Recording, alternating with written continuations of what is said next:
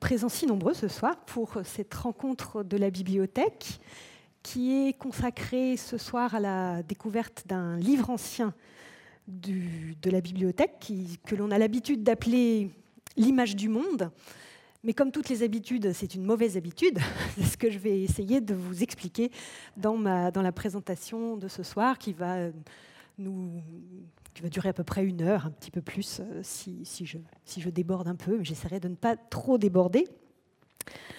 Euh, à côté des collections de prêts que la bibliothèque propose dans ses différents étages, la bibliothèque, nous conservons un, riche fonds ancien qui est consultable au sixième étage euh, dans la salle patrimoine de manière relativement libre et ouverte, mais qui, malgré cela, reste globalement assez méconnu. Et donc, nous saisissons toutes les occasions que nous avons de, le faire découvrir et de le mettre en valeur.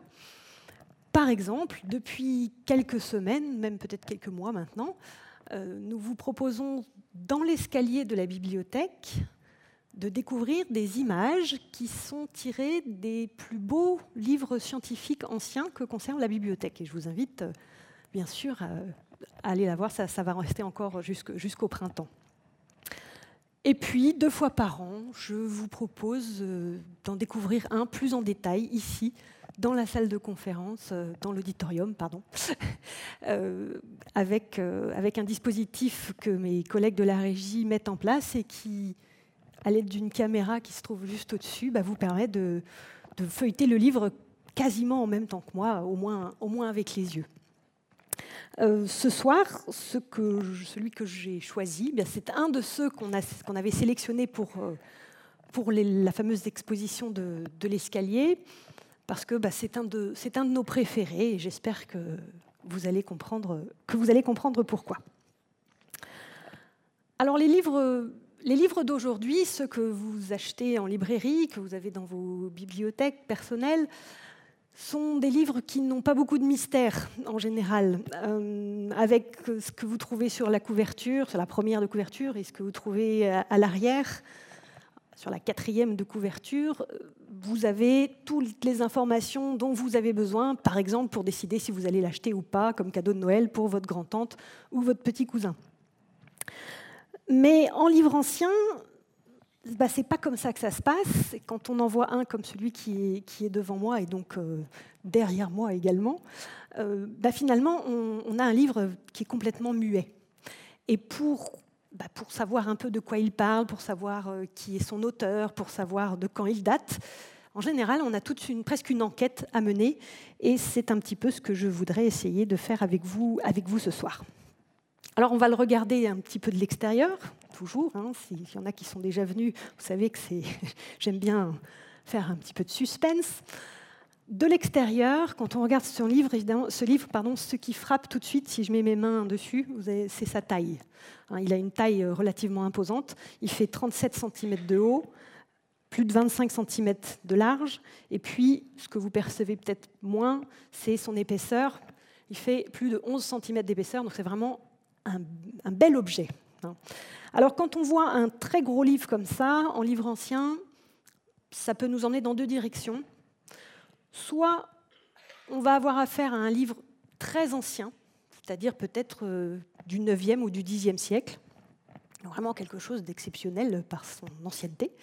Ou alors, on va avoir quelque chose de, plus de moins ancien, plus récent, mais luxueux à ce moment-là, hein, avoir vraiment un objet euh, dont la taille euh, signifie qu'il a, il a coûté cher.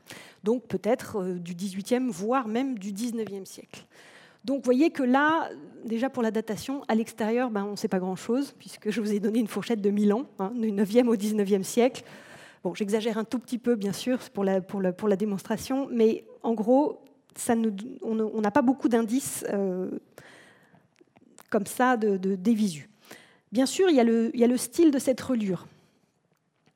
On a une relure euh, qui est un, peu particulière, elle est en peau, alors ça vous ne le voyez pas, euh, enfin vous ne voyez pas très bien, c'est de la peau retournée, c'est ce qu'on appelle de la peau retournée.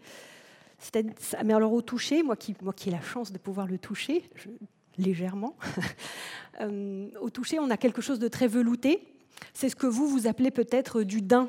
Quand si vous avez des vêtements ou des chaussures en daim, c'est pas du daim, mais c'est un style de traitement du cuir. Donc en reliure, on appelle ça de la peau retournée.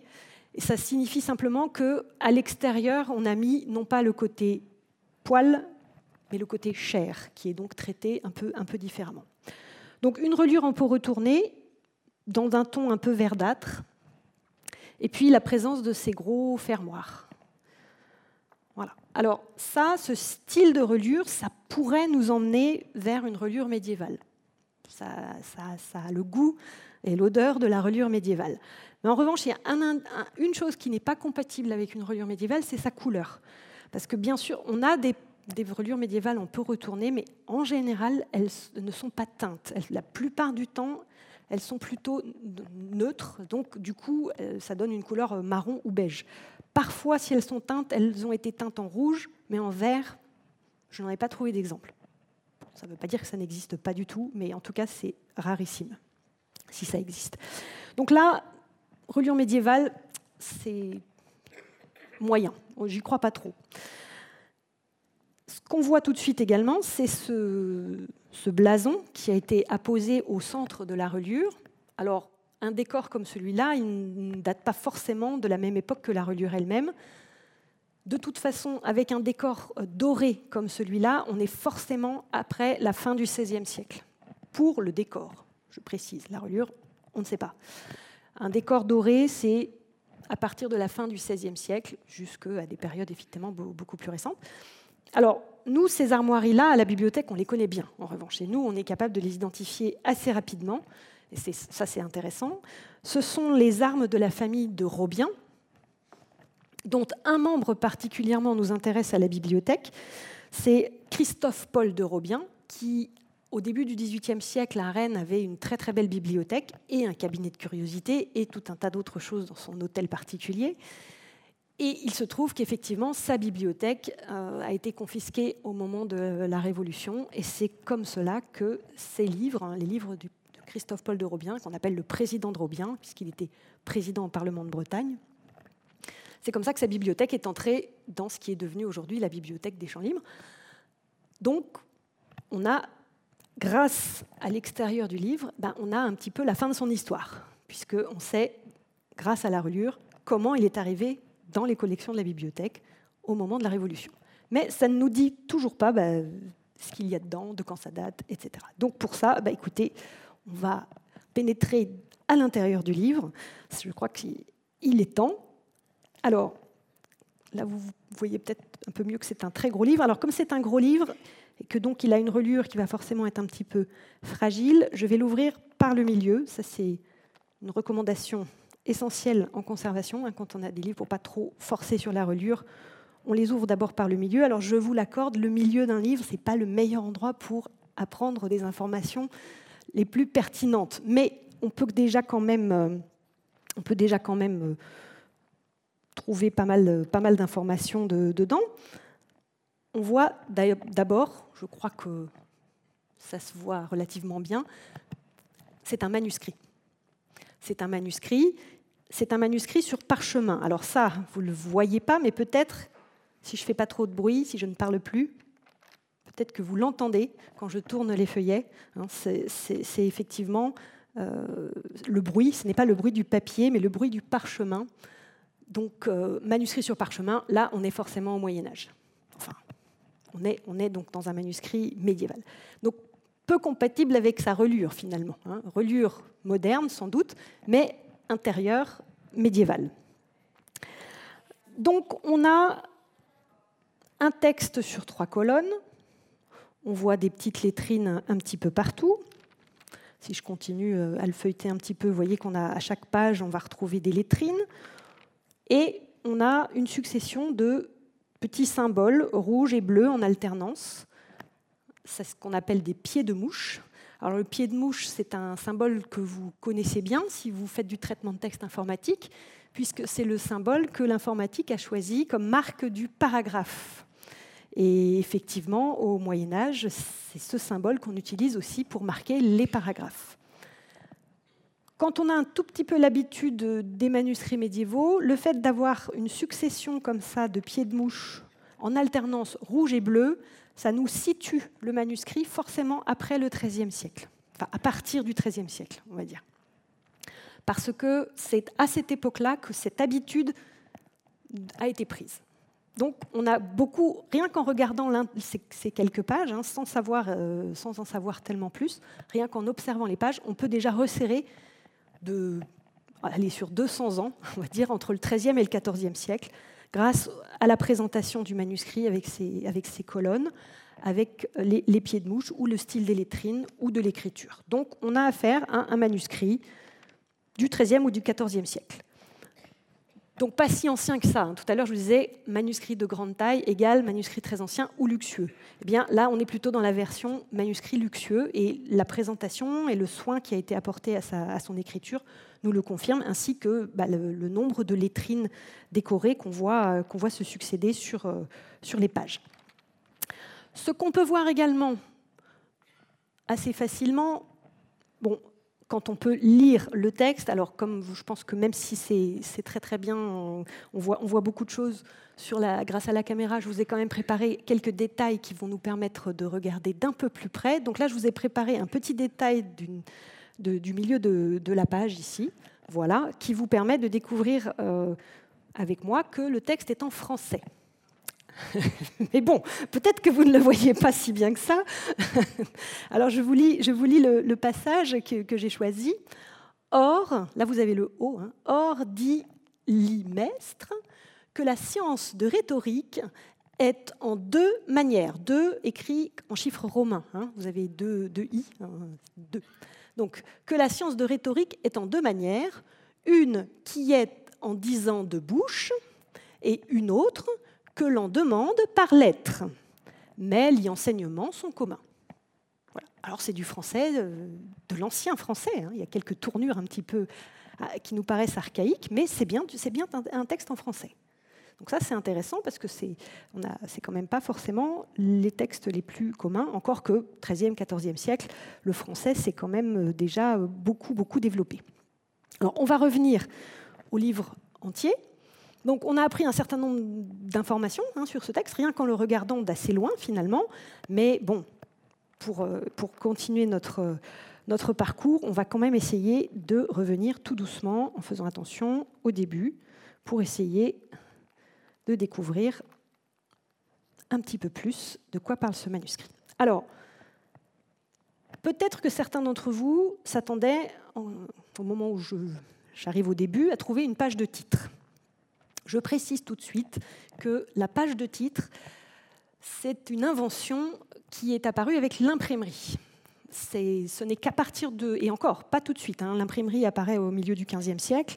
Il faut attendre la fin du XVe siècle, voire le XVIe siècle, pour qu'on ait vraiment des pages de titre, au sens où nous, on l'entend aujourd'hui, hein, avec au début d'un livre, une page où on va regrouper toutes les informations importantes, l'auteur, le titre, l'éditeur, le lieu, la date, toutes ces informations qu'on trouve aujourd'hui sur les pages de titre, eh bien, au Moyen Âge, ça n'existe pas. Alors ça nous paraît très bizarre, hein, mais pour eux, bah, finalement, ça ne doit pas être nécessaire puisqu'ils ne le font pas. Donc on a sur la première page un livre, quand on l'ouvre, on entre directement dans le texte. La plupart du temps, on n'a pas de titre. Et ici, cette première page, elle est un petit peu étrange.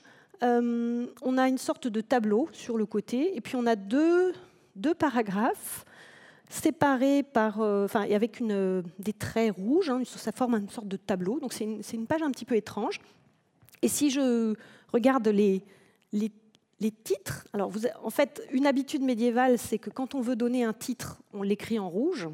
C'est ce qui marque la présence d'un titre. Et là, on a deux titres pour les deux paragraphes qui parlent, ces titres parlent de, euh, de calendrier. Hein. Ils parlent de la Lune, du cours de la Lune et du calendrier. Et si je continue, je tombe sur des pages qui ont une structure très particulière et qui, quand on a un peu l'habitude des manuscrits médiévaux, sont très facilement identifiables comme étant des pages de calendrier. Donc c'est cohérent avec ce qu'on a lu sur la première page. S'agirait bien d'un calendrier. Et si on avait un doute, eh bien en fait c'est écrit tout simplement, si je puis dire, euh, ici. Euh, sur chaque page, vous avez janvier à 31 jours, février à 28 jours, etc. Et on va pouvoir aller comme ça ben, jusqu'au mois de décembre.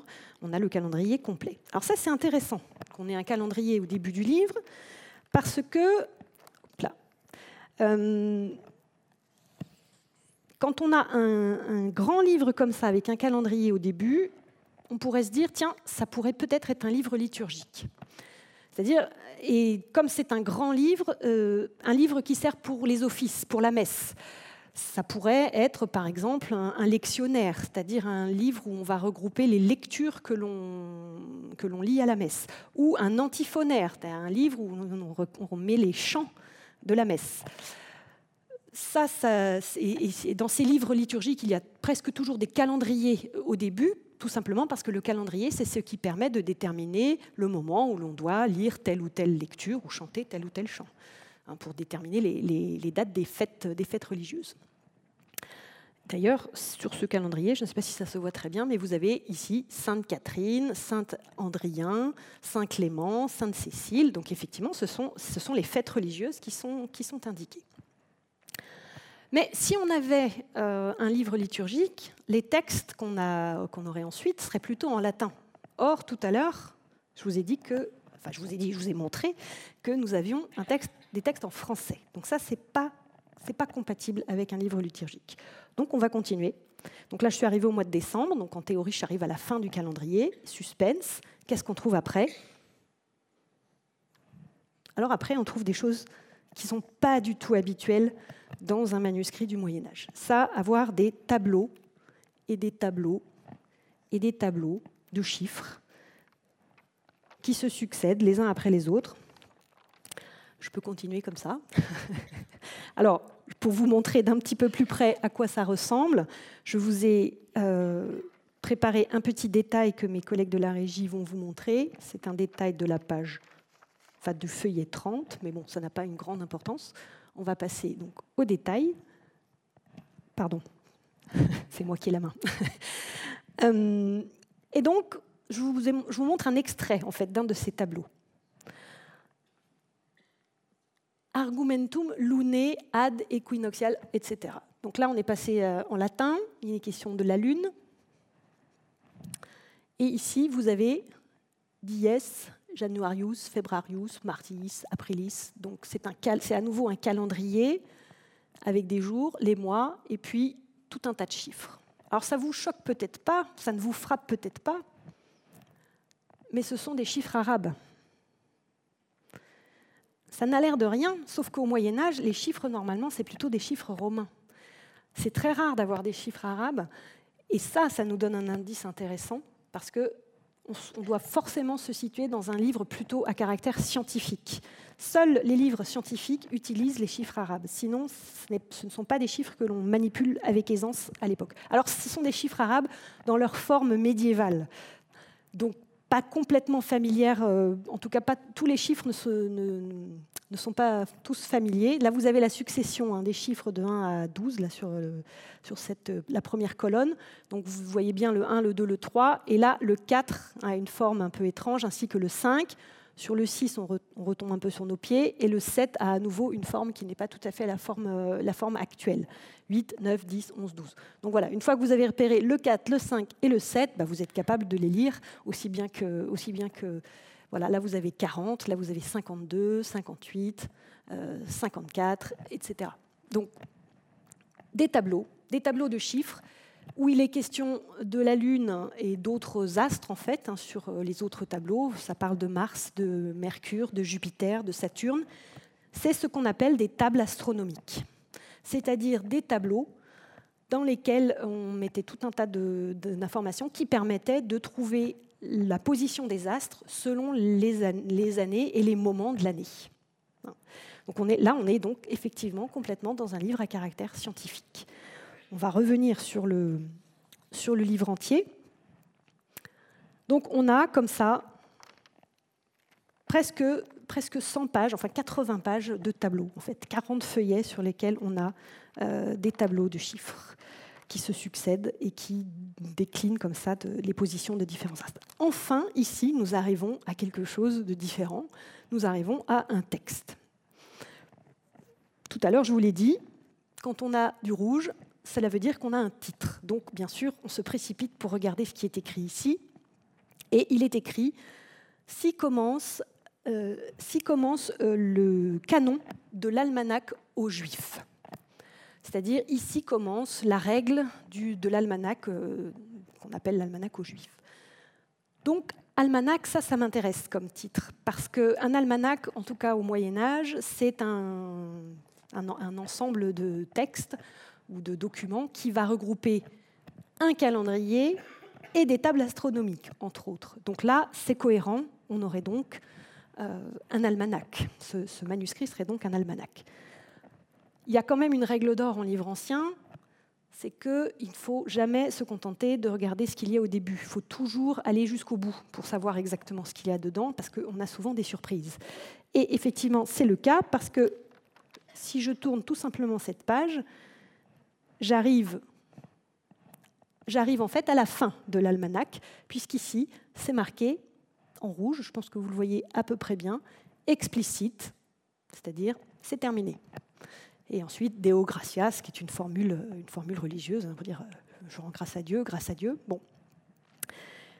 Donc, l'almanach, il est fini. Et donc, après, ici, commence sur l'autre page commence autre chose, un autre texte. Alors cette fois, pas de ligne en rouge, pas de titre. Mais on a tout aussi bien, en tout cas pour un lecteur du Moyen Âge, pour signifier que l'on change de texte, on a une grande image et une grande lettrine qui tout simplement bah, signifie, bah, voilà, je passe à autre chose. En plus, vous ne le voyez pas très bien parce que c'est presque effacé, mais ici, vous apercevez qu'il y a un petit quelque chose. Ce petit quelque chose, bah, c'est quelqu'un qui, postérieurement, à une époque euh, peut-être au XVe siècle, on ne sait pas très bien, a rajouté le titre en fait du texte qui commence ici, parce que lui, ça le dérangeait de ne pas avoir le titre au début. Et c'est marqué l'image du monde.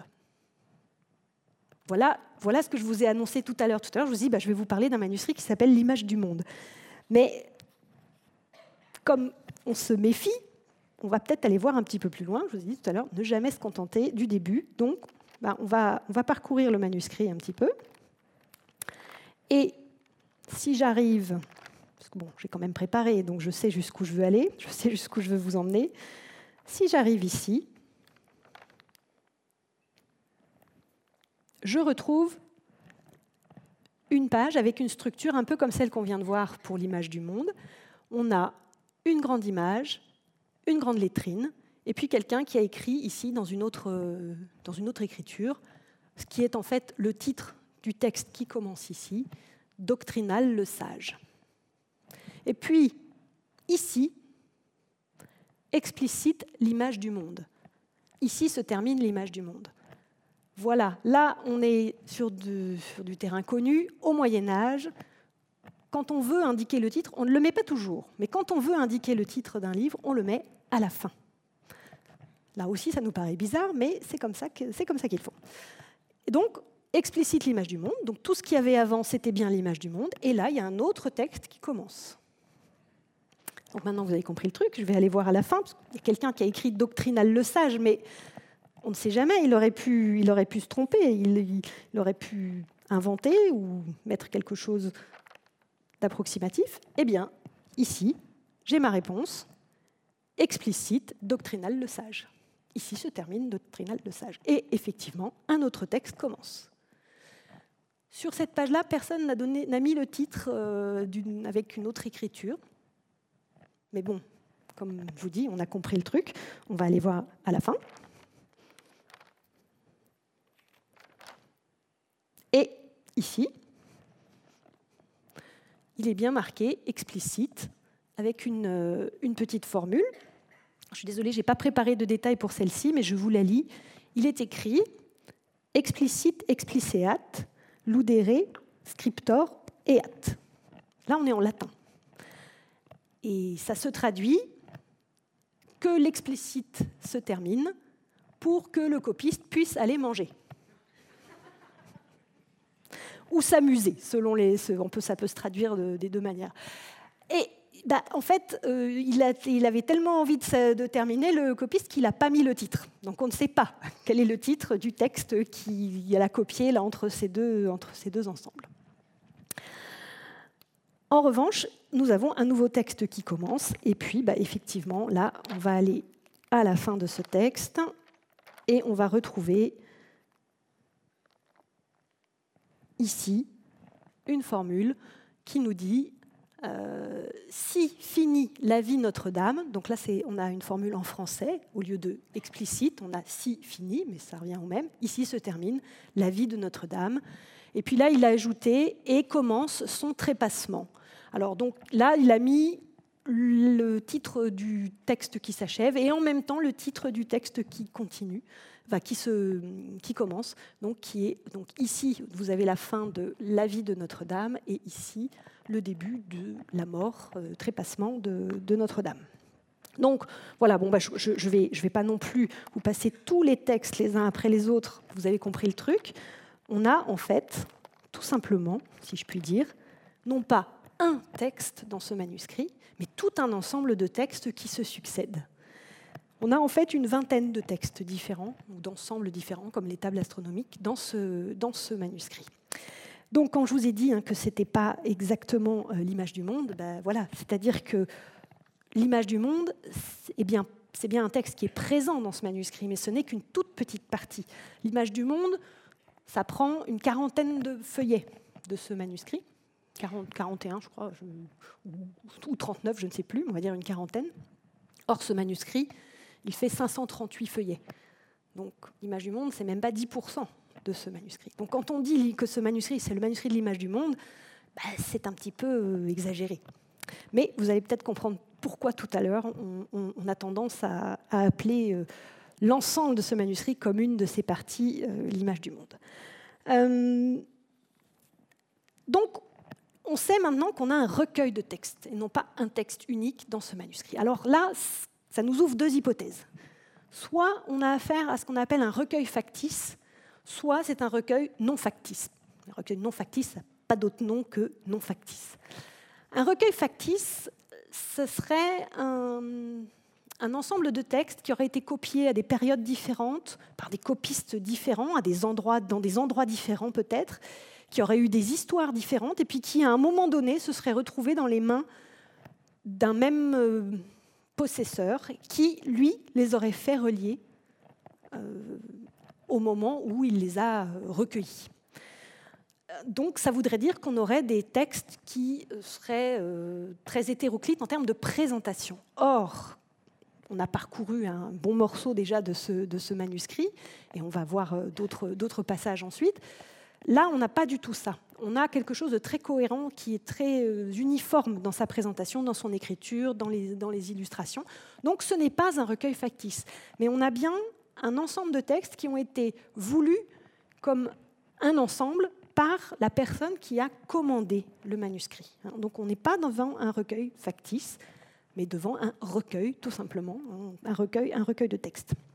Alors certains de ces textes sont d'ailleurs connus en un seul exemplaire dans notre manuscrit. Euh, par exemple, si je prends celui qui se trouve ici, sur ces quelques pages, c'est un texte assez court, il va de là jusque là, eh bien, ce texte qui s'appelle euh, Le lunaire de Salomon, on ne le connaît que dans le manuscrit de Rennes. On n'en connaît pas d'autres exemplaires. Ça ne veut pas dire qu'il n'y en a pas eu, mais en tout cas, il n'y a, pas dû, a pas dû en avoir beaucoup, et les autres ont disparu. Il y a d'autres textes assez courts comme ça qui sont connus en très peu d'exemplaires. Vous vous souvenez de celui qui n'avait pas de titre tout à l'heure?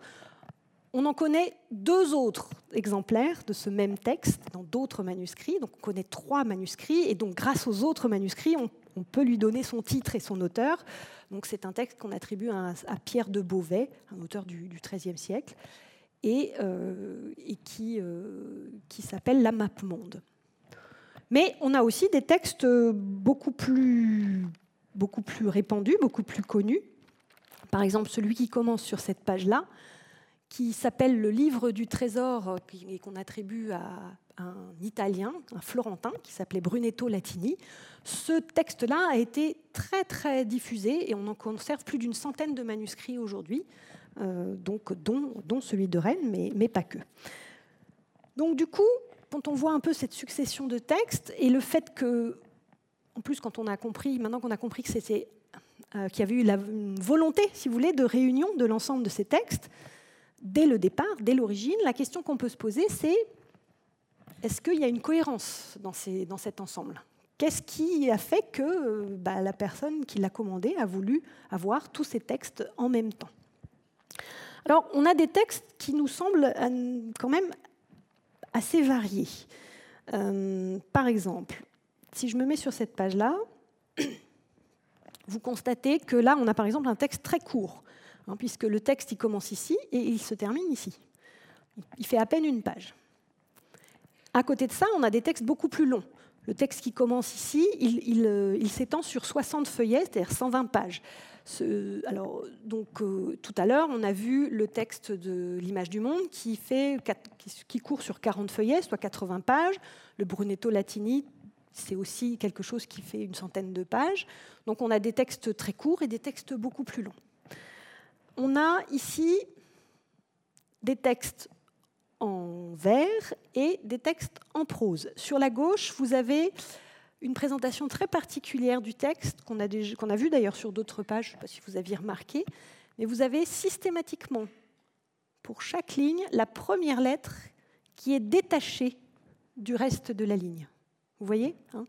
Voilà, ça, toutes ces lettres-là, c'est la première lettre du premier mot euh, de chaque ligne.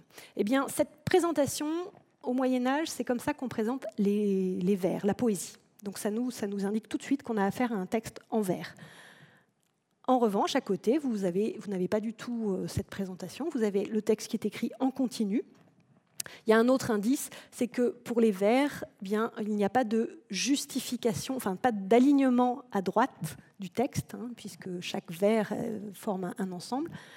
Donc le texte n'est pas complètement en continu, alors que dans la prose que vous avez ici, vous avez les colonnes qui sont bien alignées des deux côtés. Donc des textes en vers, des textes courts, des textes longs, des textes en vers, des textes en prose. Et puis en termes de contenu, alors on a vu des tables astronomiques au début. Euh, il y a ici, comme ici, des récits de miracles, notamment de miracles de la Vierge. Ça, c'est le récit d'un miracle de la Vierge Marie. Il y en a, en a plusieurs, il y en a une dizaine. On a également ici le début d'un autre genre de texte. C'est le début des prophéties de Merlin. Et on a un petit peu plus loin les prophéties de la reine Sibylle, donc deux livres qui ont des un caractère astrologique, si vous voulez, appelons-le appelons comme ça. On a des textes euh, qui sont euh, des encyclopédies, des, textes didactiques, des textes d'enseignement, comme l'image du monde, qui est une encyclopédie, on reviendra là-dessus tout à l'heure. Le, euh, livre du trésor de Brunetto Latini, c'est aussi une encyclopédie. On a huit textes à caractère encyclopédique. On a par exemple également, euh, tout à l'heure on a vu voilà ici le lunaire de, Salomon, qui est effectivement un, texte à caractère, euh, on va dire, enfin, didactique, pas encyclopédique vu qu'il est très court. On a ici le millière de méthode, qui est un texte géographique, euh, donc euh, là encore à caractère pédagogique ou didactique. Et puis, on a des textes qu'on va qualifier de textes de morale, des traités de morale ou des traités ou des textes qui sont, qui sont mis pour que l'homme puisse cette fois non pas apprendre, mais réfléchir à sa condition, à sa condition, à sa condition d'homme. Et par exemple, ici, alors on ne voit pas très bien l'image, mais on la verra un petit peu mieux tout à l'heure, vous avez euh, une image qui représente une scène de funérailles, et c'est le début de l'office des morts, c'est-à-dire la messe, euh, la messe des morts, tout simplement. Donc vous voyez des textes scientifiques, des textes à caractère religieux, les récits de la Vierge, des miracles de la Vierge, euh, des, textes, euh, des textes astronomiques, astrologiques. ça nous paraît quand même un petit peu un sacré fatras tout ça à nous. On se dit mais qu'est-ce qui a bien pu passer dans la tête de quelqu'un au, XIIIe ou XIVe siècle, réunir tout ça dans un, dans un seul ensemble Mais en fait, pour un homme du Moyen Âge, cet ensemble, il est relativement cohérent. puisque tous ces textes sont faits pour éduquer quelqu'un. Ils sont faits pour apprendre, éduquer, faire réfléchir.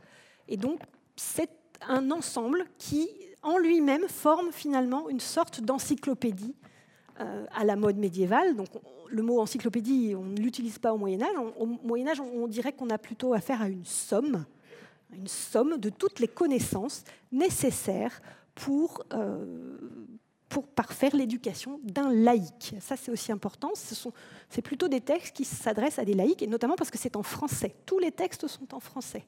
Donc on, est vraiment dans un texte à caractère, euh, dans un, pas un texte, un ensemble de textes à caractère euh, d'encyclopédie. C'est pour ça qu'on parle parfois, parfois on l'appelle le recueil encyclopédique, quand on ne veut pas l'appeler euh, l'image du monde. C'est comme ça qu'on l'appelle.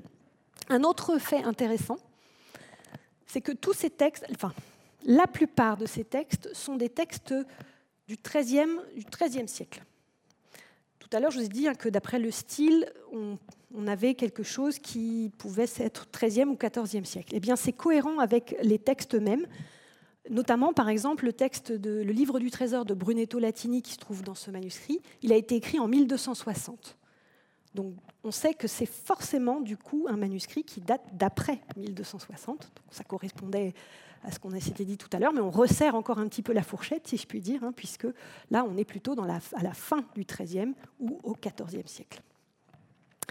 Alors, tout ça est, passionnant, les textes sont tous très intéressants, mais je, voudrais maintenant aborder euh, la question de l'enluminure que l'on peut voir dans ce manuscrit. Vous avez aperçu quelques images comme ça au passage, je suis passée un petit peu vite dessus pour l'instant. Mais c'est aussi un des attraits vraiment de ce, manuscrit, c'est son décor, son enluminure, euh, toutes les images qu'on peut trouver à l'intérieur. Alors, même si on les voit bien, euh, parce que le, manuscrit est quand même euh, assez, clair et visible, notamment parce qu'il est très épais. Vous voyez que là, on a du mal à voir parce que je ne peux pas l'ouvrir plus que ça sans l'abîmer. Donc, les images, pour que vous les voyez vraiment bien, je vous, les, je vous les ai préparées la plupart euh, en, détail. On va quitter le manuscrit entier pour passer. Hop, pardon. voilà. Et donc, voici l'image que vous aperceviez un petit peu dans le creux de, la, de, dans le, creux du livre. Voilà l'image que vous pouvez voir sur, euh, sur, cette page, enfin que vous auriez pu voir sur cette page, et donc qui se situe au début de l'Office des morts, et qui est tout simplement une scène qui représente des funérailles. Alors c'est peut-être un petit peu stylisé, vous avez peut-être du mal à reconnaître euh, le cercueil qui est ici recouvert d'un grand drap, et puis les cierges, hein, vous voyez ces espèces de, bâtons, euh, voilà, ce sont des cierges. En revanche, on voit très bien les deux clercs en train de chanter, sans doute, hein, puisqu'ils ont un livre devant eux, soit de dire des textes, mais plutôt euh, normalement en, train de chanter ce qui est un peu bizarre, mais n'oubliez pas qu'on est sans doute euh, au XIIIe ou au XIVe siècle, donc une période quand même assez ancienne, c'est qu'il n'y a pas du tout de perspective, et du coup, euh, il n'y a même pas de sol. Et donc, du coup, on a quand même l'impression que ce cercueil flotte euh, dans les airs, hein, mais les, petits, les, petits, moines, eux, on, ne voit, pas leurs pieds. Mais, mais voilà, c'est une image quand même relativement belle et assez, assez forte. On a toute une série d'images que l'on vous avez repérées, qui, au début de chaque texte, vous avez une image. Donc ces images, elles sont la plupart du temps en lien avec le texte. L'Office des morts commence par une scène de funérailles, c'est logique. Euh, ici, j'ai une image que vous avez, on l'a aperçue très rapidement euh, quand j'ai feuilleté le, le texte. C'est une image qui se trouve au début d'un récit de d'un des miracles de la Vierge. Et ce récit raconte l'histoire du prieur de Saint-Sauveur de Pavie, qui était un homme très pieux, qui priait la Vierge énormément. Et, euh, mais quand il a été mort, il s'est retrouvé au purgatoire et c'est la Vierge qui est venue le sauver et qui l'a emmené au paradis. Et il y a une scène qui est décrite dans le texte où euh, le fantôme du prieur apparaît à un des moines de, l'abbaye qui était venu allumer les, lampes et les cierges dans l'église pour pour l'office de matine. Et vous avez effectivement cette scène qui est représentée au début du texte, hein, avec un petit fantôme qui est assez rigolo. Surtout, ce qui est, bah, là, on a l'enlumineur a, fait preuve d'inventivité, puisque pour donner l'impression qu'il flotte un petit peu, il a, fait sortir du cadre hein, les, pieds du fantôme. Alors, il, a un suaire, sans doute, hein, on aperçoit son, visage. Bon, là, malheureusement, le, cet enluminure a été un petit peu frotté, donc le visage du, du frère euh, est un peu abîmé, mais on, voit quand même qu'il n'a pas l'air très rassuré. et puis, vous pouvez voir aussi qu'il est en train d'allumer la lampe. Hein. C'est assez détaillé finalement. Donc, on a comme ça, euh, au début de chaque, de chaque texte, une image caractéristique du contenu du texte. Comme on a beaucoup de textes qui ont un caractère didactique, eh bien, on a aussi du coup beaucoup d'images qui représentent des scènes d'enseignement. Toutes les encyclopédies, les huit encyclopédies ou textes à caractère encyclopédique sont introduites par une image de ce genre. Alors c'est un petit peu répétitif, surtout quand on les met côte à côte comme ça. Euh, et vous en avez donc euh, plusieurs, euh, plus de dix dans, tout le manuscrit. Vous avez toujours le même personnage qui est le maître, qui enseigne, qui enseigne à ses, élèves, à ses, disciples, avec toujours le même costume, avec cette espèce de manteau, avec les, il passe les, bras dans les manches, hein, voyez, il a sa petite toque toujours sur la tête.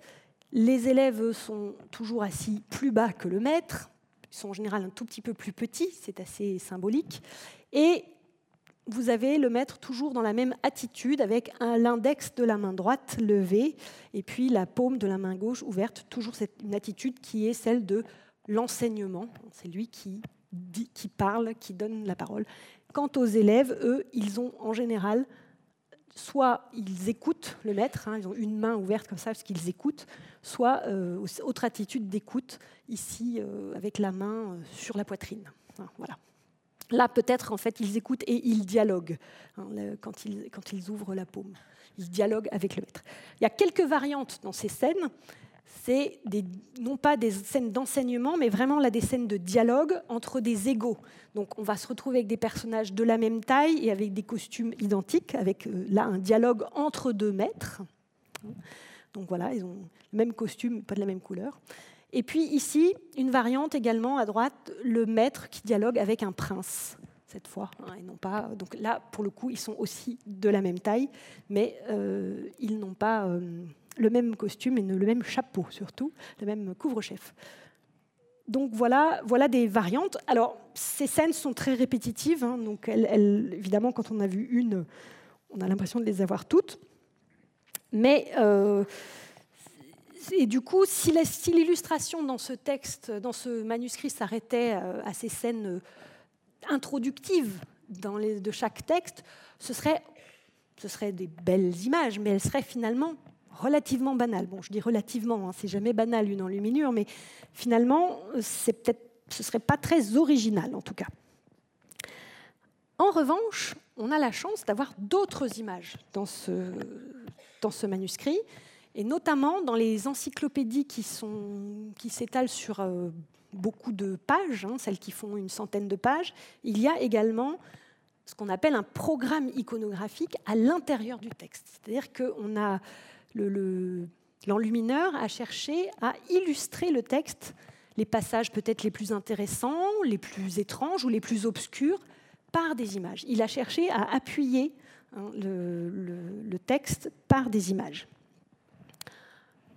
Par exemple, dans la dernière des encyclopédies qui se trouve dans le, volume, qui s'appelle euh, euh, qui s'appelle le dialogue de Placides et Timéo, qui est un texte anonyme, on ne connaît pas son auteur, qui est un texte du XIIIe siècle. Et dans ce texte, on a le philosophe Timéo qui dialogue avec son disciple, qui est un jeune prince et qui s'appelle euh, donc Placides.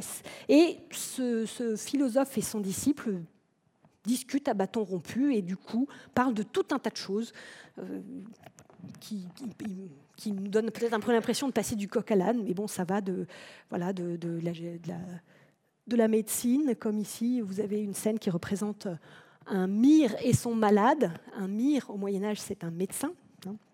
Donc, vous avez le, médecin ici en train d'examiner le malade, ou plus exactement, sans doute ses humeurs, c'est-à-dire son, sang, son urine, euh, qui devaient aider au, diagnostic. Et vous avez également, euh, toujours dans cette même encyclopédie, des curiosités.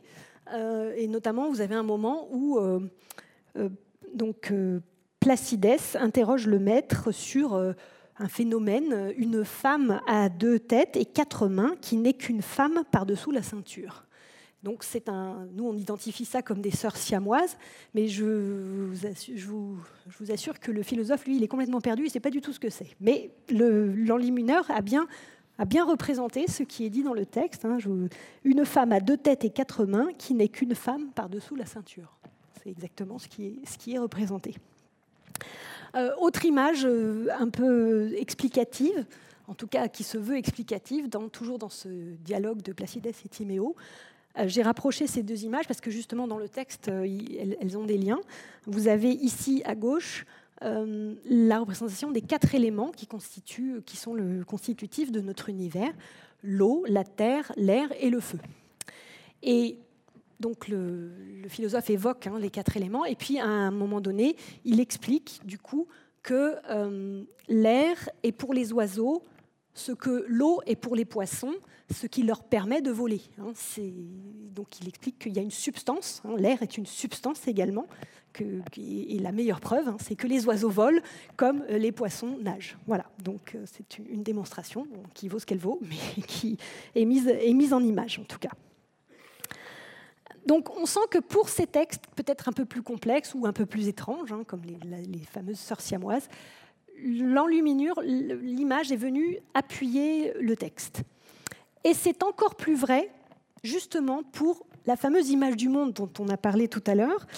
Euh, et nous allons revenir au manuscrit euh, entier pour que je vous remontre, que je vous montre un petit peu plus en détail l'illustration dans cette image du monde.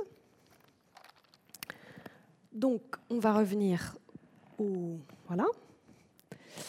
Euh, donc, ici, vous avez le début de l'image du monde avec une. Comme je vous disais tout à l'heure, l'image du monde, c'est une encyclopédie.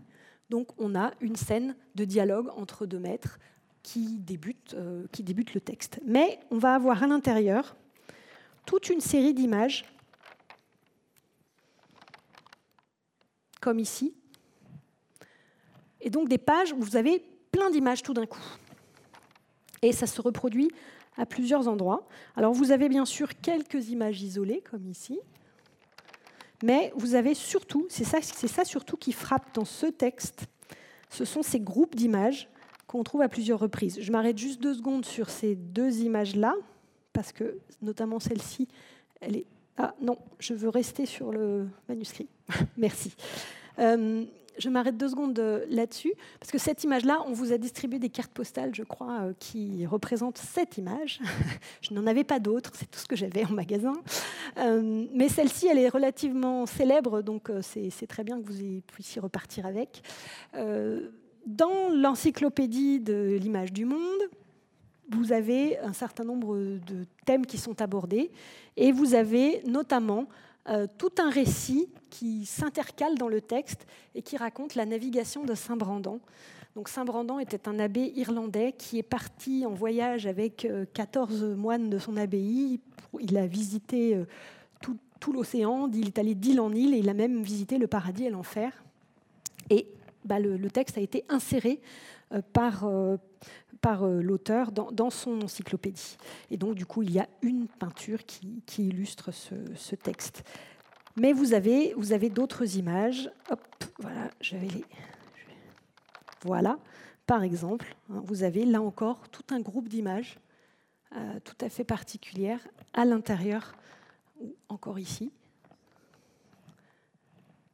Et donc, vu la disposition des images, on sent bien que là, elles viennent appuyer une partie du texte qui est particulièrement difficile ou particulièrement euh, importante.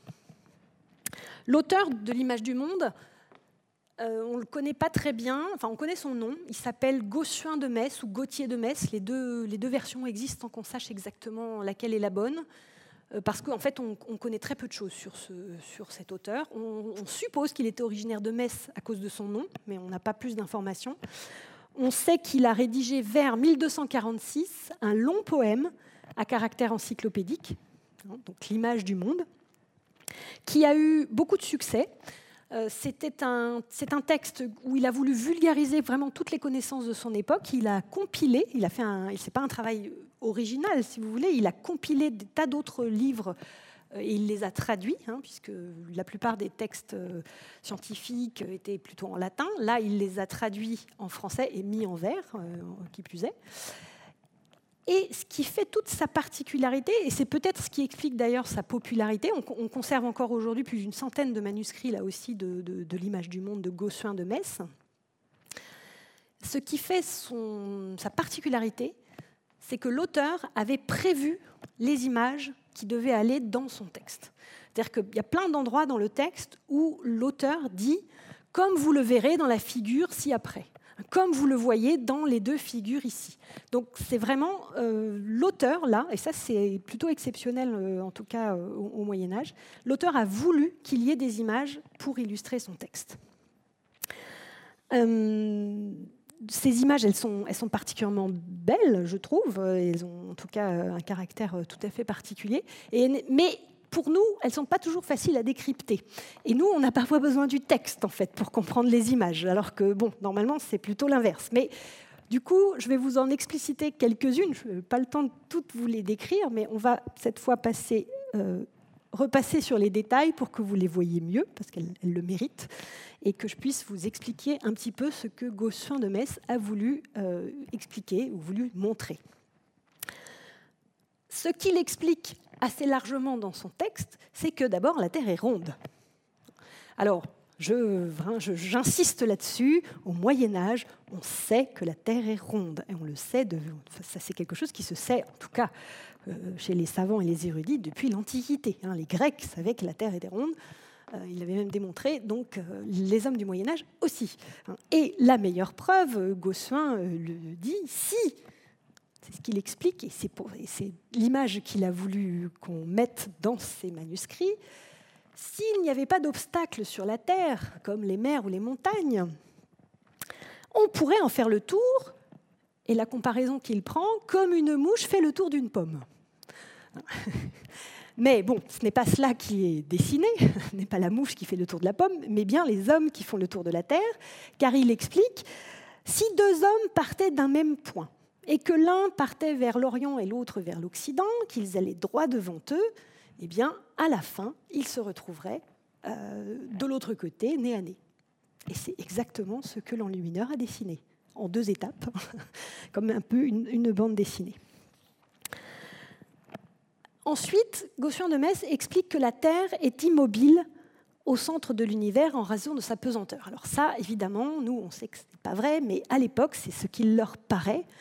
Et pour expliquer euh, la pesanteur de la Terre, et donc euh, ce que nous on dirait, on appellerait la gravité, il explique que si on lançait des pierres au centre de la Terre, elles, iraient jusqu'au centre et elles y resteraient puisque c'est l'endroit le plus pesant et donc le plus attractif de la Terre. Donc, et pour cela, il y a deux images. Il y a celle-ci, où on voit effectivement un homme qui tente de jeter une pierre au centre de la Terre. Et puis surtout celle-ci, qui est toujours très amusante. Et alors celle-ci, en fait, l'enlumineur a, traduit exactement ce que dit Gossuin de Metz dans son texte, puisque dans le texte, Gossuin dit si la Terre était percée en deux lieux, de telle manière à ce que les deux ouvertures se croisent comme une croix, et si quatre hommes se tenaient chacun à une des ouvertures et jetaient une pierre dedans, ça fait beaucoup d'hypothèses, hein, on est d'accord, eh bien, chaque pierre irait jusqu'au milieu et n'en bougerait plus. Et ici, euh, ben, l'enlumineur a représenté exactement ce que décrit l'auteur dans son, texte. Ça donne une image assez étonnante, hein, avec ces, petits hommes qui, sont tout autour de la Terre. du coup, celle-là, une fois qu'on sait de quoi parle le texte, on, s'y retrouve à peu près. En revanche, celle-ci, euh, l'enlumineur, il a eu beaucoup plus de mal à, expliciter le texte. Euh, et là, très honnêtement, je ne suis pas sûre qu'il ait complètement réussi la démonstration. Euh, Gaussian de Metz veut ensuite expliquer toutes ces images, elles se succèdent, vous savez, c'est celles qui étaient sur la même page, hein, vraiment les unes à côté des autres. Et donc ici, dans ce, dans ce petit chapitre, Gaussian de Metz essaye d'expliquer euh, la taille de l'univers et euh, essaye de faire prendre la mesure surtout de la taille de l'univers. Ça ne s'explique pas, mais il voudrait la faire percevoir à ses lecteurs. Et pour ça, il, part dans une explication où il dit si un homme se postait sur le ciel, et non pas sur la terre, et qu'il regardait la terre, donc le ciel, il est ici, c'est le cercle, le grand cercle bleu qui est tout autour. Et donc s'il, se postait sur le ciel, vous voyez, il, est, y a un petit, promontoire là, il est, il est sur le ciel, et qu'il regardait la terre. Et si la terre était comme un charbon ardent, alors l'homme qui est sur le ciel ne verrait la terre que comme une toute petite étoile, tout comme nous, nous voyons les étoiles, euh, etc. Alors, il a voulu donc comme ça euh, montrer que euh, la, taille, la taille de l'univers est tellement énorme que des objets qui sont, les objets qui sont si loin sont en fait très gros, mais on les voit tout petits. Là, je ne suis pas sûre que l'enlumineur réussit à nous démontrer avec cette image. Euh, on a la Terre, finalement, elle est énorme au milieu de l'image, mais c'est ce qu'il a essayé de comprendre euh, du texte et de montrer. Ça, c'est un petit peu compliqué. Un petit peu plus loin, il y a, une, deuxième euh, série d'images hein, qu'on a, qu'on a vues tout à l'heure sur, les pages, où cette fois, euh, Gaussien de Metz parle de, des astres et de la structure de l'univers. Alors, il explique euh, la manière dont on voit l'univers euh, à cette époque-là, donc on est au XIIIe siècle pour le texte en tout cas. Et c'est le système qu'on, a, sur lequel on, s'appuie, c'est ce, qu'on appelle le système de Ptolémée. Ptolémée était un auteur grec du IIe siècle après Jésus-Christ, qui a été redécouvert au Moyen Âge et donc sur lequel on, s'appuie. Pour, Ptolémée et donc pour les hommes du Moyen Âge, la Terre est au centre de l'univers. On est dans un univers géocentré. Pour l'héliocentrisme, c'est-à-dire euh, les systèmes qui mettent le Soleil au centre de l'univers, ça, ça se passe à partir du XVIe siècle, hein, avec Copernic et puis Galilée plus tard au XVIIe siècle.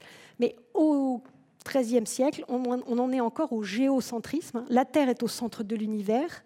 Autour d'elle, il y a sept sphères imbriquées les unes dans les autres, sur lesquelles se trouvent les sept planètes, comme on dit, à savoir la Lune, Mercure, Vénus, le Soleil, Mars, Jupiter et Saturne. Et puis tout autour, tout autour, il y a un dernier cercle qui est le ciel étoilé. Les sphères bougent, le ciel étoilé est immobile.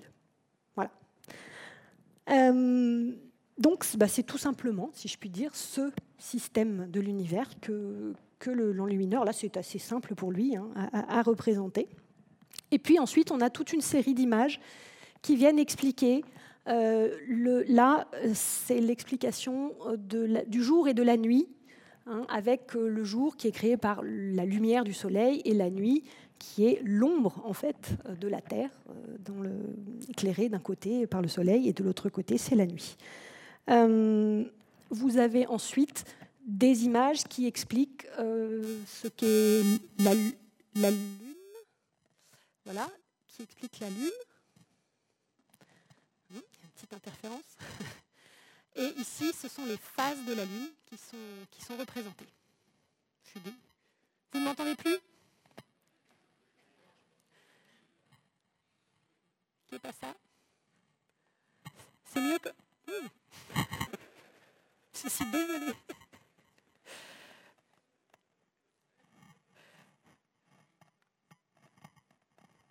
Je deviner ce que c'est.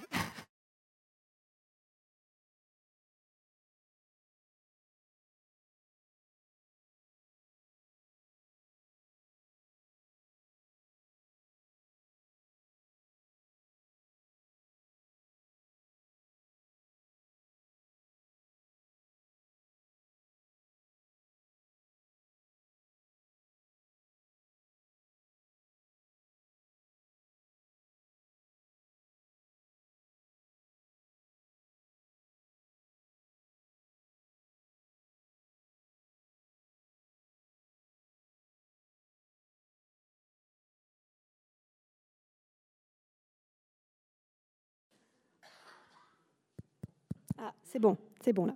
Merci beaucoup, excusez-moi. Petit problème technique.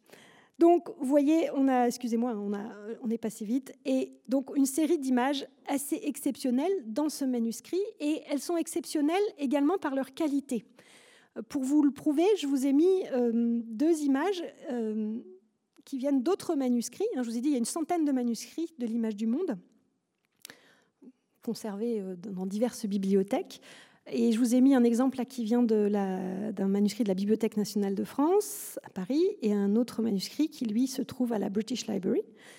Et euh, voilà la même illustration, celle de tout à l'heure, celle avec les quatre hommes qui jettent des pierres. Euh, et voilà comment, dans les autres manuscrits, enfin dans ces deux-là, euh, le texte a été interprété par l'illustrateur. Donc vous voyez que celui de Rennes est beaucoup plus élaboré et beaucoup plus fin dans son traitement de, l'image. Donc on a un manuscrit qui a vraiment une illustration d'une très très grande qualité.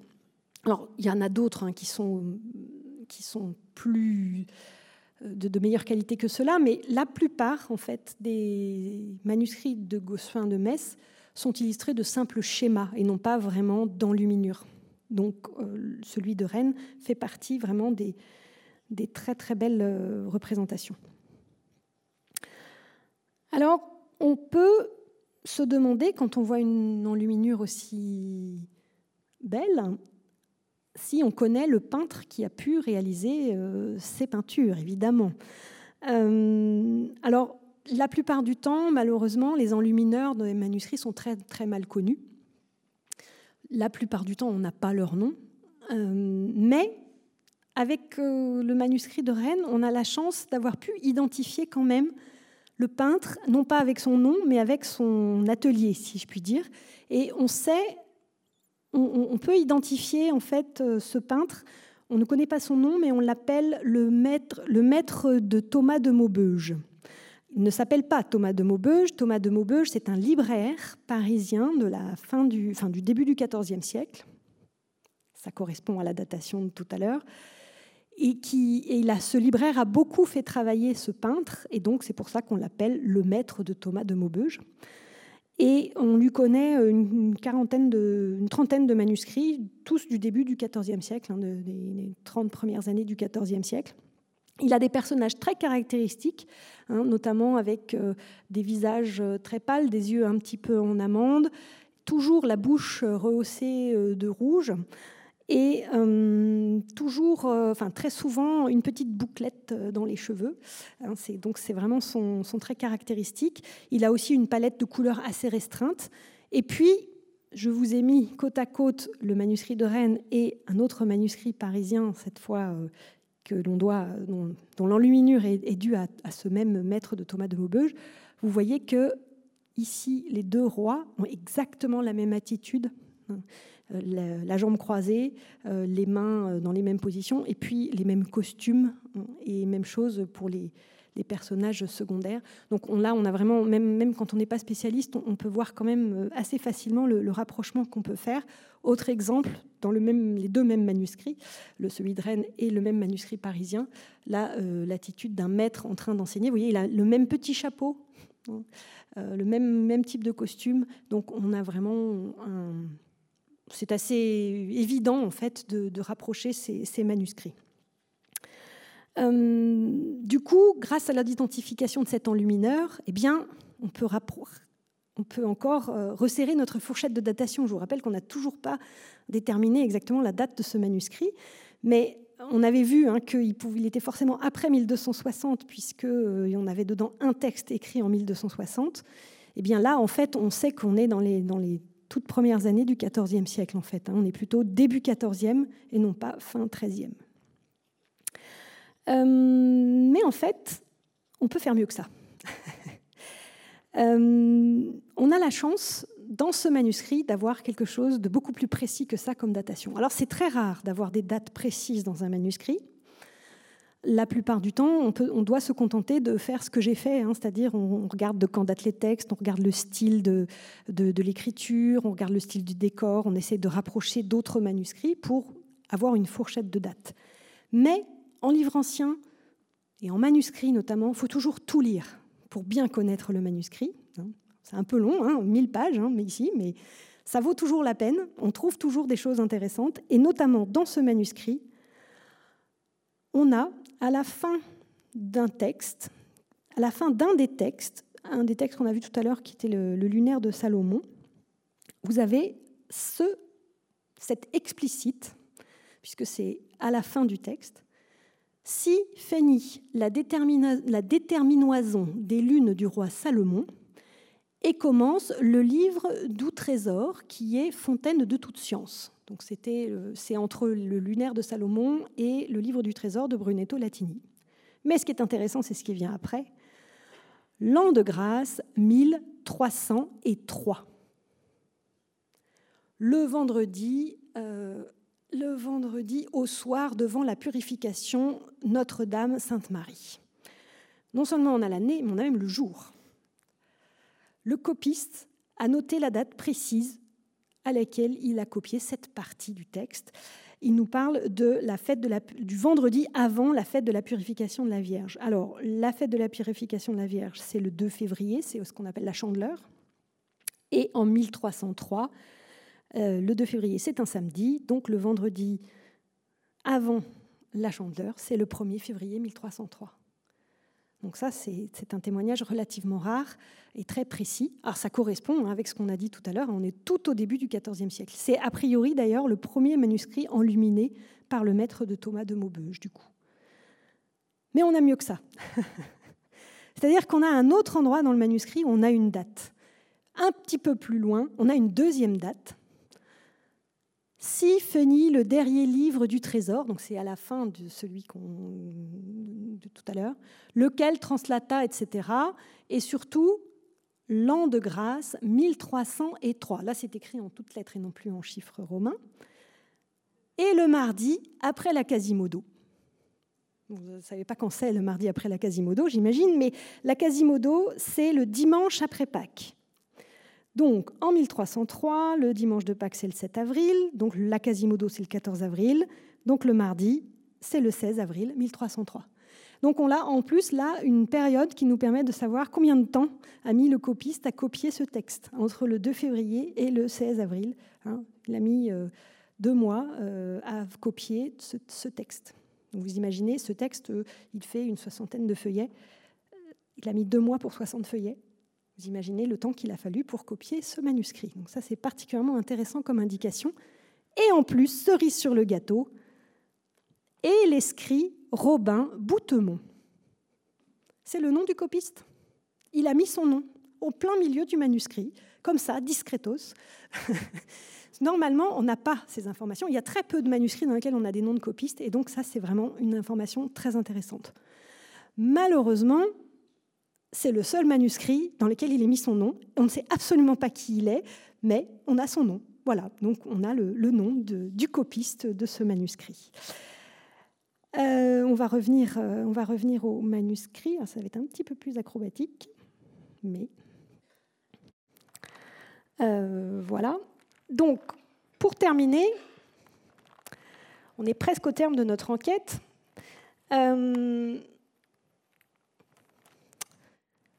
On a, on, a, donc à peu près réussi à dater ce manuscrit, on sait ce qu'il y a dedans, mais il nous reste une information capitale. Je vous ai dit que c'est un manuscrit très luxueux. C'est un manuscrit qui a dû sûrement coûter très cher. Pour qui a bien-il pu être, euh, copié? Qui a pu commander un tel manuscrit? C'est souvent euh, l'information euh, qui nous intéresse le plus.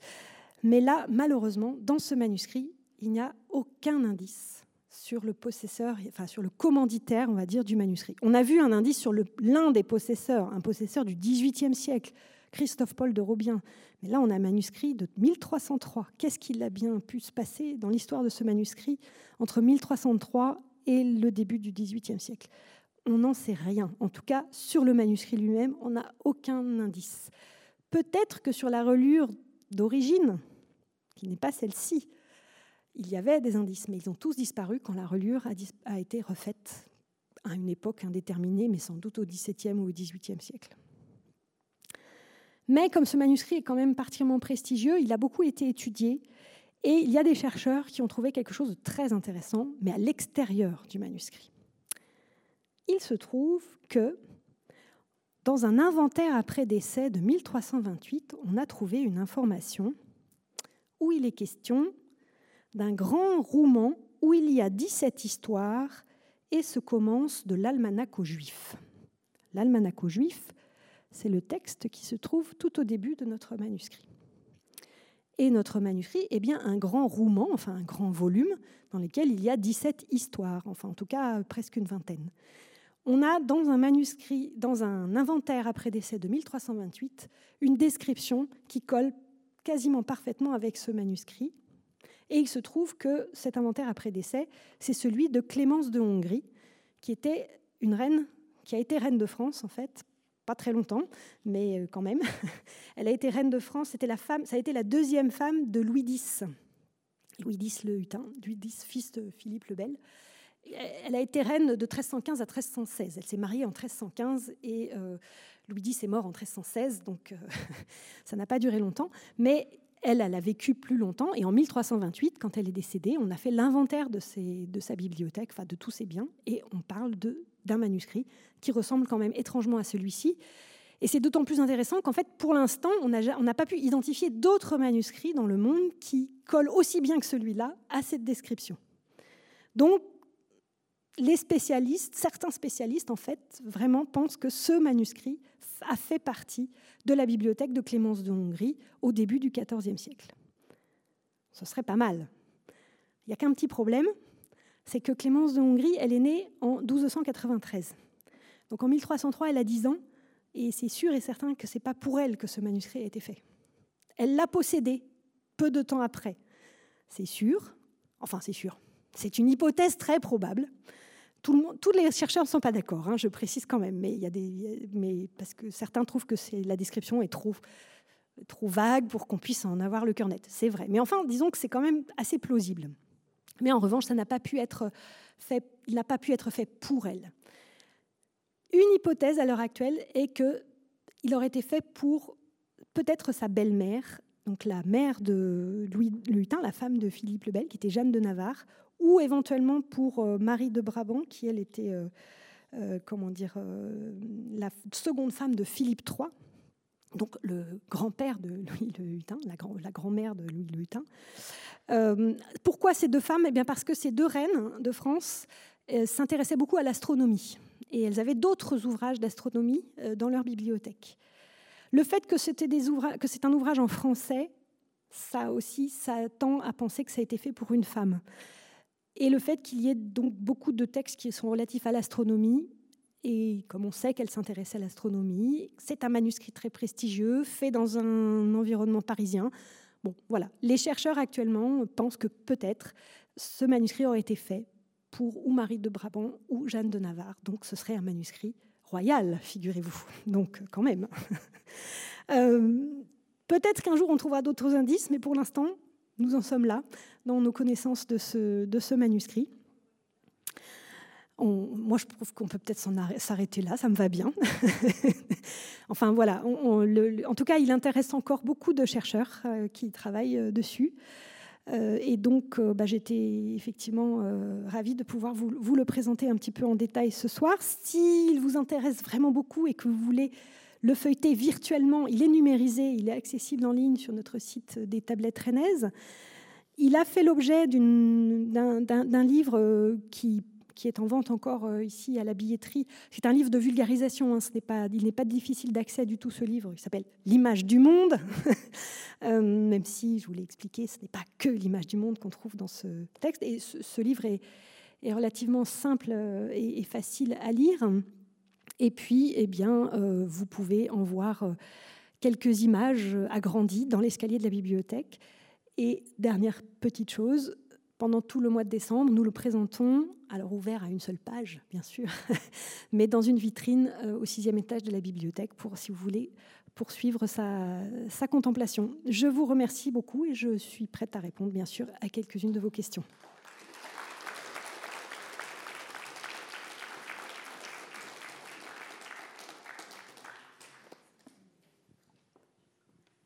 Pardon. merci pour la conférence. et ça nous donne un certain nombre de renseignements. Mais alors, j'étais justement ce soir ou cet après-midi dans les tablettes rennaises et, j'ai eu accès à toutes les enluminures qui, y sont, même en grand format, parce que je me suis inscrit. Merci pour ces facilités, c'est formidable. Mais ce que j'ai pas compris dans, dans, dans, le, site, enfin dans la partie du site qui, qui parle de cet ouvrage, c'est quel en est l'auteur de l'ouvrage? Parce qu'il y, a deux, il y, a deux, il y a deux noms cités. Il y a auteur euh, Gauthier de Metz, et puis plus haut, il y a un, autre auteur. Alors je ne sais pas ce que c'est qu'un auteur vous? En fait, euh, ce manuscrit n'a pas un seul auteur, il en a plusieurs, puisqu'il y a plusieurs textes dedans. Donc vous avez l'image du monde qui est, dont on, connaît l'auteur, Gossuin de Metz, enfin on connaît le nom de l'auteur, on ne sait pas très bien qui il est. Voilà. Et puis il y a des textes dont on ne connaît pas les auteurs. Et puis il y a d'autres auteurs. Il y a par exemple, je vous ai parlé euh, plusieurs fois de Brunetto Latini, qui lui est un auteur alors bien connu pour le coup. Euh, c'est un auteur, un notaire pardon, florentin du XIIIe siècle qui euh, a écrit un certain nombre de textes comme euh, le livre du trésor qui se trouve dedans. Puis vous avez des textes anonymes. Voilà, donc il y a plusieurs auteurs à l'intérieur, donc c'est pour ça que la description est forcément multiple. Hein. Ah oui, c'est difficile. Bah oui. on ne sait pas trop quoi dire quand on fait une citation. Mais en plus, il y a l'enlumineur, pas l'enlumineur, le, le, copiste.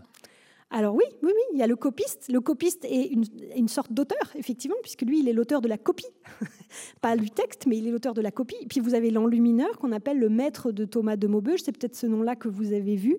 Le maître de Thomas de Maubeuge, c'est le nom étrange de l'auteur des enluminures, par exemple. Mais voilà, il y a plusieurs auteurs dans ce, dans ce texte. Mm.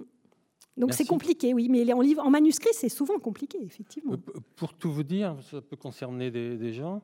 Euh, quand une de vos collègues m'a dit, et puis je l'ai relu sur le site, que vos, saisies, vos captures d'images étaient libres de droit, je me suis dit que j'allais les publier dans Wikipédia. Euh, euh, Mais vous au moins celles qui m'intéressent et que je peux promouvoir. Vous, vous en avez tout à fait la possibilité. Pardon? C'est tout à fait possible, effectivement, puisqu'elles sont, elles ah sont toutes libres de droit. Oui. Mm. Merci pour ça je, me suis dit que j'allais euh, euh, publier euh, celles qui concernent la gravité, ces histoires-là, c'est pas mal. Et alors, la question, c'est que je ne savais plus trop quel auteur mettre. Alors, si vous parlez des images, il faut mettre le maître de Thomas de Maubeuge. C'est comme ça qu'on l'appelle. Il n'a pas d'autre nom que ce nom un peu étrange. J'ai bien noté, merci. je vous en prie. Est-ce qu'il y a une autre, une autre question Ou une autre. Oui, là-haut? Oui, bonjour. Je, connais quelqu'un qui avait fait des études euh, en histoire et en fait, il me disait qu'au Moyen Âge, on parlait beaucoup de la guerre de Cent Ans, mais qu'il y a eu beaucoup de, périodes de paix et de prospérité. Et je voulais savoir euh, qu'est-ce qu'ils en disent dans, les livres anciens comme ça euh, par rapport à ça? Alors, ce livre-là ne comporte pas de partie historique. Il est, plutôt sur l'astronomie, la géographie. Euh, la morale, euh, ce genre de choses. Il n'y a pas d'histoire en fait dans ce, dans ce manuscrit. Mais oui, au Moyen Âge, il y a beaucoup de périodes de paix. D'abord, le Moyen Âge, vous savez, ça dure mille ans. Hein.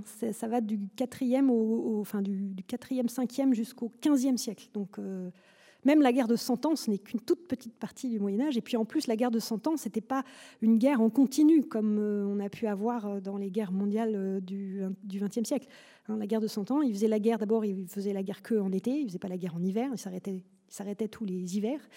et puis, bah, il y avait des périodes de trêve au milieu de la guerre de Cent Ans. Vous avez plein de périodes de trêve. Donc oui, il y a beaucoup de périodes de paix dans l'histoire du Moyen Âge. Qu'il y a d'autres questions? Non? Bah écoutez, je vous remercie. Ah si, pardon, il y avait une question là, je, n'avais pas vu. Excusez-moi, monsieur. Bonjour, je voulais savoir où le copiste allait chercher les documents originaux pour les reproduire. Vous voulez dire les textes ou les images? Les... Alors, les images sont faites après, si oui, j'ai bien compris. les images sont faites après, oui. Donc les textes originaux, il allait les chercher concrètement Eh bien, à quel endroit C'est d'ailleurs une des difficultés quand on veut copier un manuscrit aussi riche que celui-là, c'est que du coup, il faut faire appel à plein d'autres manuscrits. Le- ils vont les chercher bah, un peu partout. hein.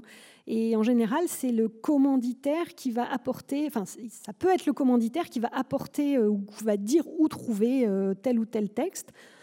Et ça peut parfois être très long d'ailleurs de trouver les textes qui leur sont commandés. hein. Ça peut être une des difficultés. Ils les trouvent dans des bibliothèques, des bibliothèques privées, des bibliothèques de couvents, des bibliothèques euh, de, de- euh, d'églises. Mais oui, c'est une des difficultés. Les textes sont beaucoup moins euh, accessibles et, effectivement ou diffusés qu'aujourd'hui. Et pour pouvoir fabriquer un livre, il faut une copie quelque chose à copier. hein. Aucun de ces textes n'est une invention euh, de 1303 euh, de Robin Boutemont. Tous ont été copiés sur d'autres exemplaires. Tout à fait. la, mesure du temps n'est pas la même hein, euh, à l'époque. hein. ça ne leur paraît pas un problème. De même que ça ne leur paraît pas un problème d'attendre 4, 5, 6, 8 mois pour avoir le livre qu'ils ont envie d'avoir, hein, puisque c'est le temps qu'il faut compter pour un manuscrit de cette taille et de cette qualité. Alors, il y a des systèmes en fait pour les manuscrits les moins prestigieux ou et les plus courants, notamment par exemple des Bibles ou, ou tous les textes qui servaient dans l'enseignement euh, de l'université. Il y avait un système qu'on appelait le système de la PECIA, qui consistait à euh, avoir un modèle sous forme non pas de livre relié, mais de cahier, ce qui permettait de le copier en plusieurs exemplaires à la fois. C'est-à-dire que plusieurs copistes pouvaient travailler sur le même texte, mais à des parties différentes. Donc, mais ça, ça n'existe que pour les textes les plus, courants, pas pour un, manuscrit de ce genre. Alors, il n'y en a qu'un, bien entendu. Enfin, bien entendu. Oui, c'est un. Ce manuscrit est unique. Cette réunion, cette réunion de cette vingtaine de textes est complètement unique euh, au monde. Un manuscrit, c'est toujours une pièce unique par définition, puisqu'il ne peut pas y avoir deux copies absolument identiques. C'est rigoureusement impossible. Même le meilleur copiste qui s'applique vraiment beaucoup, bah, d'une part, il ne peut pas copier l'écriture de son collègue, donc l'écriture est forcément différente, et d'autre part, même le meilleur copiste fait en moyenne 5 fautes de copie par page, ce que disent, les spécialistes. Je vous jure que c'est un exercice très difficile, la copie. Essayez un jour de copier une page entière d'un dictionnaire sans faire une seule faute de copie, parce que c'est ça que font nos copistes, hein. ils copient mot par mot. Voilà. Et très vite, votre esprit, il vagabonde. hein. donc, euh, c'est un exercice ennuyeux. Et donc, du coup, vous faites des fautes de copie. Il y a des fautes d'inattention. Et puis, il y a aussi parfois des transformations. Le copiste, parfois, transforme le texte parce que, par exemple, il ne le comprend pas. Et donc, euh, si c'est un bon copiste, il va recopier même s'il ne comprend pas. Si c'est un mauvais copiste, mais quelqu'un qui veut donner du sens à son texte, il va corriger. Enfin, en tout cas, il va transformer pour donner un sens que lui comprend. Et donc, du coup, le texte de copie en copie est différent. Mais en plus, dans un recueil comme celui-là, bah, aucune autre personne n'a eu envie d'avoir cet ensemble de textes ensemble. Donc là, c'est vraiment deux fois plus unique, si je puis dire. Oui, une question là-haut, pardon. Et puis après, une autre devant. Oui, allez-y, pardon. Euh, c'est très égoïste, mais j'ai trouvé que c'était remarquable. C'est la première, fois- première année où je viens donc euh, aller vous écouter. Et euh, alors, d'abord mon égoïsme. Vous nous proposerez cette année nouvelle. vous aurez plusieurs euh, propositions, plusieurs livres. Alors, on fait ça deux fois par an, en fait. deux fois par Deux an. fois par an, voilà. Alors, j'ajoute du technique alors pour le livre là. Je vous en prie. Et euh, alors, si j'ai bien compris, l'astronomie, géographie, vous dites? Oui, Et alors, je regardais évidemment les images. Bon, J'espère que j'irai les voir. Et euh, alors, le médical, la santé, Il y a un petit peu, il y a quelques Il a passages. Il y en a un petit peu. C'est pas l'essentiel, mais il y a quelques passages autour Ah de bon, la santé. pas- oui. et Dans- les- pas tellement dans l'image du monde, mais dans, un peu dans Brunetto Latini, le livre du trésor, ou dans la Consolation de Boès, qui est un autre texte qui est à l'intérieur, ou dans le dialogue de Placides et Timéo. Il y a des passages, voilà. Hmm. Ok, ou alors l'écolo, moi je dirais les plantes. Euh, les plantes, pas beaucoup dans, ces, dans ces textes ici, pas tellement, un petit peu, mais de manière. Euh, ça, les textes scientifiques sont beaucoup autour ou de l'astronomie ou de la géographie, la structure du monde. Il y a un petit peu, il y a des choses un petit peu sur les animaux, mais c'est assez léger. Les animaux, ok. Mm. Merci beaucoup. Je vous en prie. Alors, une chose, si ces textes vous intéressent, tous ces textes sont connus et ont été édités, par exemple. Hein. Donc, euh, les textes euh, qui sont dans ce manuscrit sont, à, quelques exceptions près, hein. je vous ai parlé du lunaire de Salomon, donc il y a un seul exemplaire, ou la map monde de Pierre de Beauvais, il y a trois exemplaires. Mais sinon, par exemple, l'image du monde, vous le trouvez, il y a des éditions, même au 19e siècle, et il y a une édition en préparation, d'ailleurs, euh, actuellement, une édition scientifique en préparation. Le, trésor, le livre du trésor de Brunetto Latini, c'est pareil, vous le trouvez, vous en trouvez des textes si les textes même vous intéressent, hein, en dehors de ce manuscrit. Alors, une ici, ensuite une là-bas. Euh, oui, bonsoir. C'était sur la place des enluminures que je me posais la question. Vous dites qu'elles sont faites après. Oui. Est-ce que le copiste euh, prévoit à l'avance les emplacements ou est-ce qu'il est obligé de se mettre d'accord euh, avec. Est-ce qu'il travaille avec l'enlumineur ou c'est complètement séparé Comment fait le, copiste en fait C'est le copiste qui décide. C'est le copiste qui laisse la place pour l'enluminure. C'est lui qui décide de la structure de la page et euh, qui laisse la place qu'il faut. Non seulement il décide de la place pour les dessins, mais il décide aussi, il laisse aussi de la place, c'est ça qui est pas toujours euh, facile à comprendre pour nous, mais quand un, quand un manuscrit sort de, de, l'atelier de copie, il est plein de trous, puisque à chaque fois que vous avez une lettrine, vous avez un trou en fait. Ben puisque le copiste, lui, ne fait que le texte en noir ou en, beige. Tout ce qui est en couleur est fait après. Même ce qui est fait, euh, ce qui, par exemple, sur une page comme ça, qui sont les pages qu'on a vues tout à l'heure, même ces petits symboles rouges et bleus ou les titres qui sont en rouge, ce n'est pas le copiste qui le fait, ou en tout cas, ça peut être fait par quelqu'un qui est proche du copiste, mais ça ne se fait pas au moment de la copie, ça se fait à un autre moment. Et ça, on le sait parce qu'on a des manuscrits inachevés dans lesquels il y a des trous partout. Et donc, alors, c'est en trois temps. Le copiste, qui fait le texte. Ensuite, vous avez le rubricateur, qui fait les titres en rouge, les pieds de mouche ou les lettrines euh, simplement à l'encre de couleur. Et puis, dans certains cas, dans les cas les plus prestigieux, l'enlumineur, qui est la troisième personne à intervenir, ou le troisième temps d'intervention. Alors autant la rubrication, elle peut se faire dans l'atelier du copiste parce que c'est quand même assez proche. L'enluminure, ce sont des métiers très différents. Donc ce n'est pas du tout. Et c'est vraiment le copiste qui, qui décide. Et parfois le copiste, enfin même assez souvent, il laisse des indications pour ses collègues suivants. Je ne peux pas vous montrer parce que je n'ai pas préparé le détail, parce que je pouvais pas tout vous... Il y a plein de choses dans ce manuscrit que j'aurais pu vous raconter, mais il y a un endroit où on voit on, voit ce qu'on appelle les lettres d'attente, c'est-à-dire les toutes petites lettres que le copiste laisse pour le rubricateur. Parce que le rubricateur, lui, il faut qu'on lui dise quelle lettre il doit dessiner. Donc euh, le copiste laisse des indications. Parfois, dans certains manuscrits inachevés, euh, on a vu des, on voit des informations sur pour l'enlumineur en disant euh, dessine ça quoi. Mais ça peut se faire beaucoup de temps après parce que sur l'image que vous aviez montrée entre euh, la BNF, l'enluminure de la BNF et l'enluminure de Rennes, ça passait, je crois, à 1455. Non, 1455, c'était le numéro du manuscrit. Ah, c'était pas sa date. Parce que je voilà, très Non, non, non, c'était sa cote, c'était son numéro d'inventaire. Et peut-être une, dernière question, alors allons-y, je vous écoute. Euh, ce que je voulais demander, c'est euh, à partir du moment où on s'aperçoit qu'on a un copiste qui, en un temps record, euh, a quand même copié une, vingtaine de textes.